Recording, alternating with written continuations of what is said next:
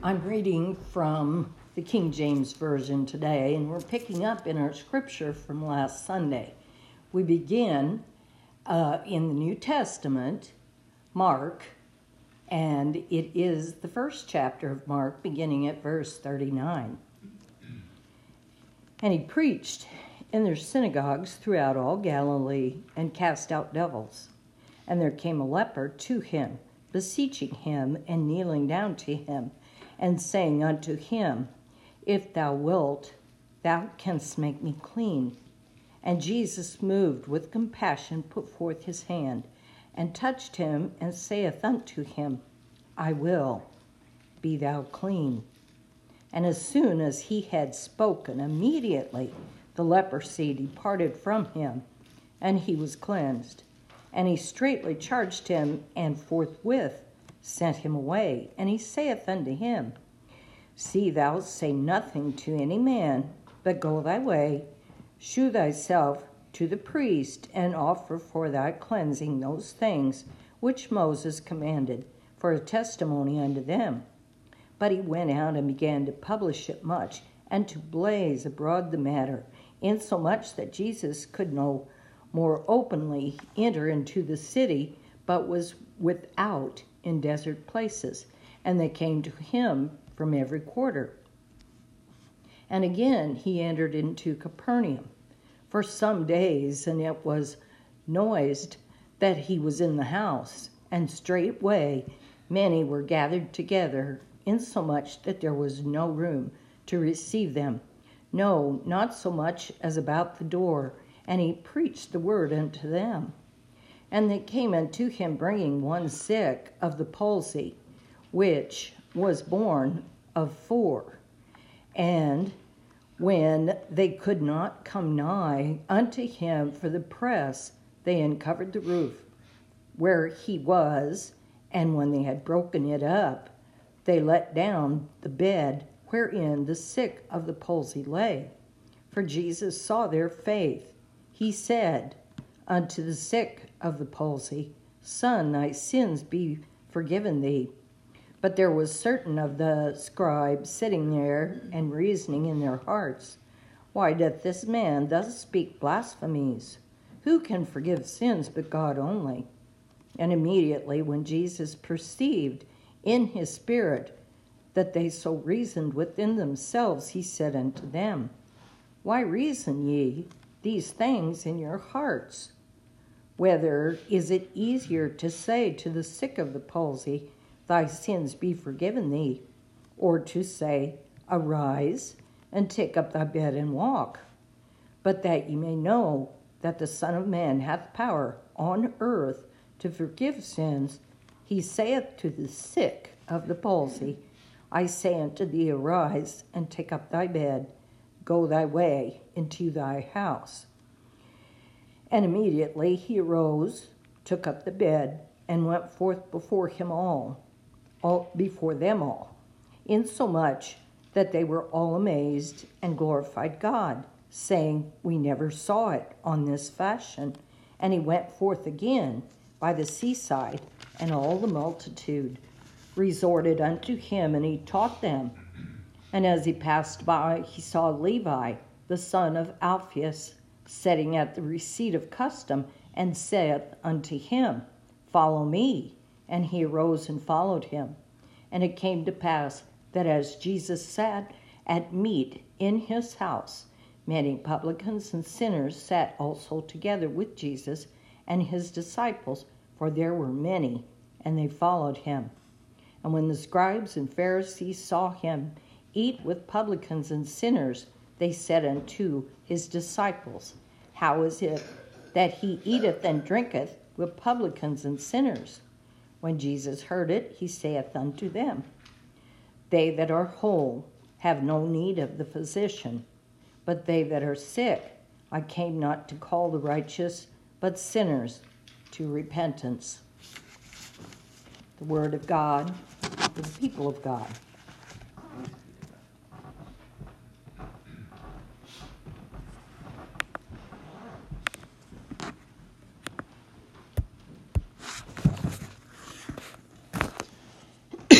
The creation that God has made really is truly beautiful.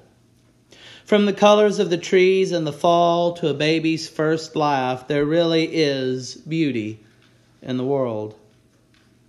But it is a broken beauty.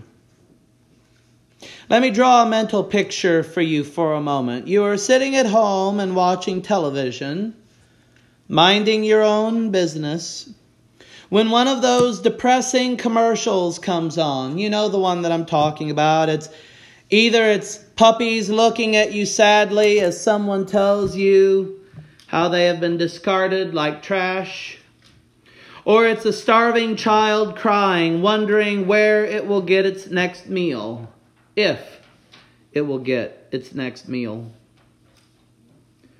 None of us really like those commercials, but they work. My wife and I are proof of that. Some years ago, when we were at a Christian concert, uh, we decided to sponsor a child through Feed the Children. We don't like these ads and these commercials because they remind us of the brokenness in the creation. It's not that we have any ill will at all towards the animals or children that we see depicted there. If anything, we our hearts break for them.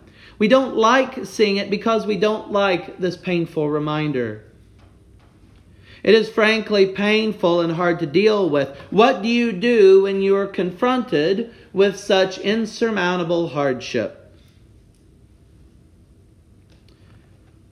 One of the sub themes that we get in the Gospel of Mark that goes along with the major theme of Jesus confronting the dark powers and that the cross is the ultimate realization of that confrontation is that one of the ways that Jesus manifests his authority over the powers and principalities is mending the brokenness that he encounters in the creation. And so, what we have here in the last part of the first chapter of Mark and the first half of the second chapter of Mark is essentially a number of encounters, three of them at least. Actually, three that we're given details on, but it's alluded that there are many more because it says that Jesus cast many devils out of many people. But then we get three specific, detailed encounters that Jesus has with real brokenness in our world. And they're all similar and yet different at the same time. The first encounter with brokenness that we get details on here is Jesus' encounter with a leper. There are some Bible scholars that have come to the consensus, and this is not a universal consensus, but some that have come to a consensus that say that the leprosy referred to in scriptures is a different leprosy from what we see as the disease of leprosy today. I don't know whether that's true or not. But what we do know is that whatever disease it was that was referred to as leprosy in Jesus' time, that disease was considered to be in direct correlation with a person's sinfulness and uncleanliness. In other words, the idea was somebody did something or came in contact with something that caused them to end up in this state. You have to remember, too, that in the Old Testament law, there were many things that were considered to be, in quotes, unclean if you came into contact with them. From various animals to bodily fluids and to the dead. All of these things were considered things that if you came into contact with them would make one unclean. And I believe the idea was was that if you did not do what was required in the law after coming into contact with uncleanness because if you really want to go into reading some some uh, Old Testament law, it gives prescriptions for what to do when you come in contact with uncleanness or rituals that are to be performed and period of time that you wait before you're declared clean again. But if a person didn't do what was required of them, it was believed that that is what could lead to someone becoming a leper. Now we know that if you come into contact with someone that has the skin disease of leprosy, you can contract it. So there is some logic to this, but tied into all of this was this sense that only someone who had become ritually unclean and sinful could become a leper. So you have to understand when you read the encounter of Jesus with the leper, it's not just that the man is sick, it's that he is considered unclean and sinful to the point that no one will come in contact with him. A leper in those days, when they walked through town, were required to ring a bell and they had to make an announcement as they walked through a populated area. They had to declare, unclean, unclean, about themselves. And so, not only was it a debilitating disease, but it was also social ostracization. You were cut off from other people because you were considered unclean. So that's the first encounter with brokenness that we have in these passages. the next encounter is similar and yet different.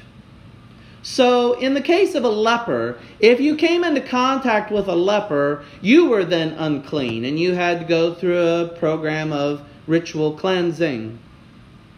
But the next encounter with brokenness that Jesus has is with a man that is crippled. now, this man that is crippled is also considered to some degree to be unclean but more accurately, the assumption was was that this man became crippled either because some sin that he had committed or there's a high likelihood that people would have said that it was the sin of his parents. So again, there's this tie in with sin that is considered to be the root cause of the problem. Now, one could come into some contact with someone who was crippled and not be declared unclean, but someone who was crippled was considered to be either a sinner or the child of sinners or born out of sin, depending on how you want to look at it. And they too would experience some ostracism, mainly in the sense that they would not necessarily get a lot of pity from the religious authorities. Religious authorities would say, well, either you or your parents did something for you to end up that way, so, you know, it's on you. And then the third example of brokenness is relational brokenness. We get this encounter with the tax collector Matthew, who we all know becomes one of Jesus' 12 disciples.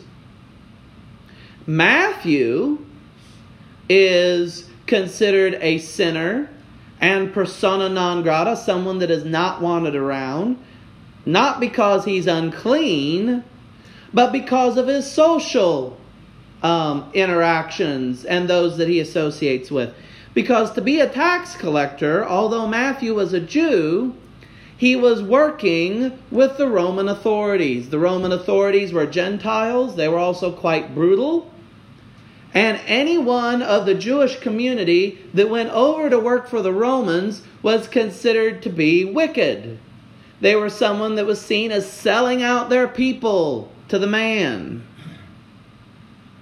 And so, although Matthew is not considered unclean in the same sense as the leper, and he's not seen as getting some kind of punishment upon him as the crippled man is, he was considered someone that the religious elites didn't want to have anything to do with because he was declared a sinner because of his social relationships and because of his employment.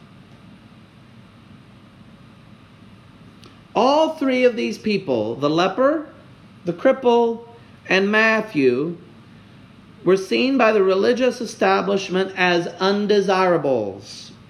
They were not fit to receive grace. They were considered to be hopeless situations. now, I've already talked about what I call the sob commercials, but we don't have to go as far as the television to see those kinds of sad, broken situations.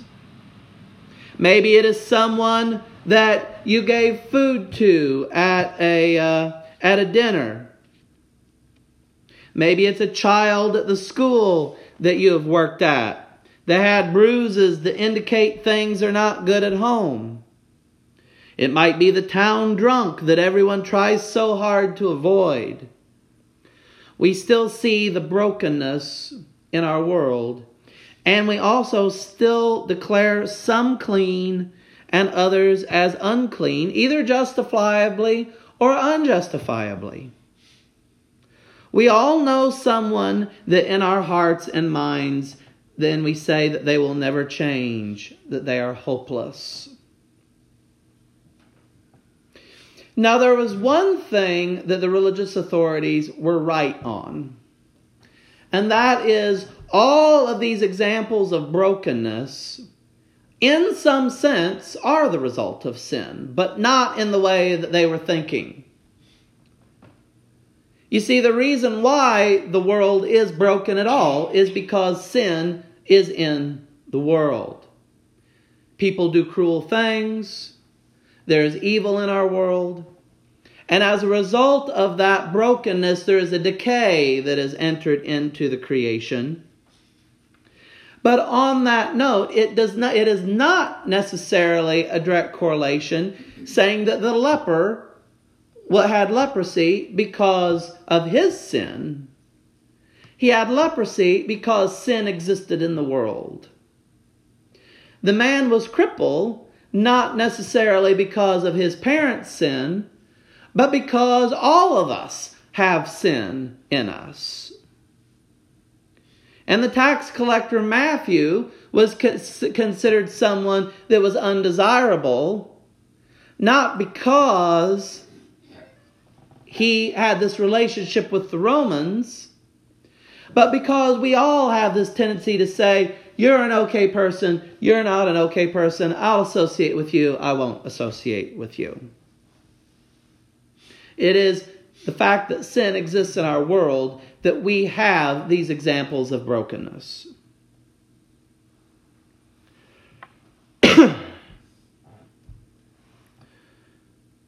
One of the things that's interesting is when Jesus encounters that which is considered unclean. Normally, by Jewish law, anyone that came into contact with one that was unclean was then themselves considered unclean. But Jesus comes into contact with a leper. And what's interesting is that rather than Jesus becoming unclean, those who were unclean become clean because of their contact with Jesus. If sin and uncleanliness is something that gets passed on from person to person, then Jesus has the contagious cleanliness. That whoever comes into contact with Jesus and willingly receives him becomes clean. The leper has his leprosy removed because he comes in faith to Jesus. The cripple is made to walk again because Jesus says to him, first, he says, Your sins are forgiven. And everybody gets all worked up because they say only God can forgive sins. And Jesus says, Well, guess what? I'm going to prove that I have the authority to forgive sins by making this man be able to walk again. Again, he's addressing the connection that they have in their mind. They believe that this man can't walk because of sin. Jesus is going to make him walk, but first he forgives his sin so that they understand that Jesus does have the authority to forgive sin. That's what the point is here. It's not necessarily that the man is crippled because of his sin, but Jesus is showing that he has the authority to forgive sin by making this man walk. And then a tax collector who was considered unwelcome and unwanted by all of those in his community is welcomed home by Jesus because Jesus says that the Son of Man came to save sinners. And essentially, what we need to understand is that Jesus is saying every single one of us is a sinner. He came for us that we might be made whole. As I said, the scribes questioned Jesus on his authority to forgive sin, and he affirmed that authority to forgive sin by not only forgiving a man's sins, but by also making him whole again. And that is an idea that Mark is going to throw at us repeatedly that Jesus came to not just pardon us. It's not just about forgiving our sin, although, yes, we do get forgiveness of sin from Jesus. But he also came to start the process of undoing the result of sin. All of the brokenness that is in the world, he began to undo it. All of the uncleanness, all of the brokenness that we see in our world is a stark reminder that the world is not as it should be. But Jesus, as God incarnate, has the ability to make people into new creations mending relationships, making the unclean clean, and the broken whole again. The forgiveness of sin and this fixing of the world are part and parcel of the work that Jesus will do on the cross.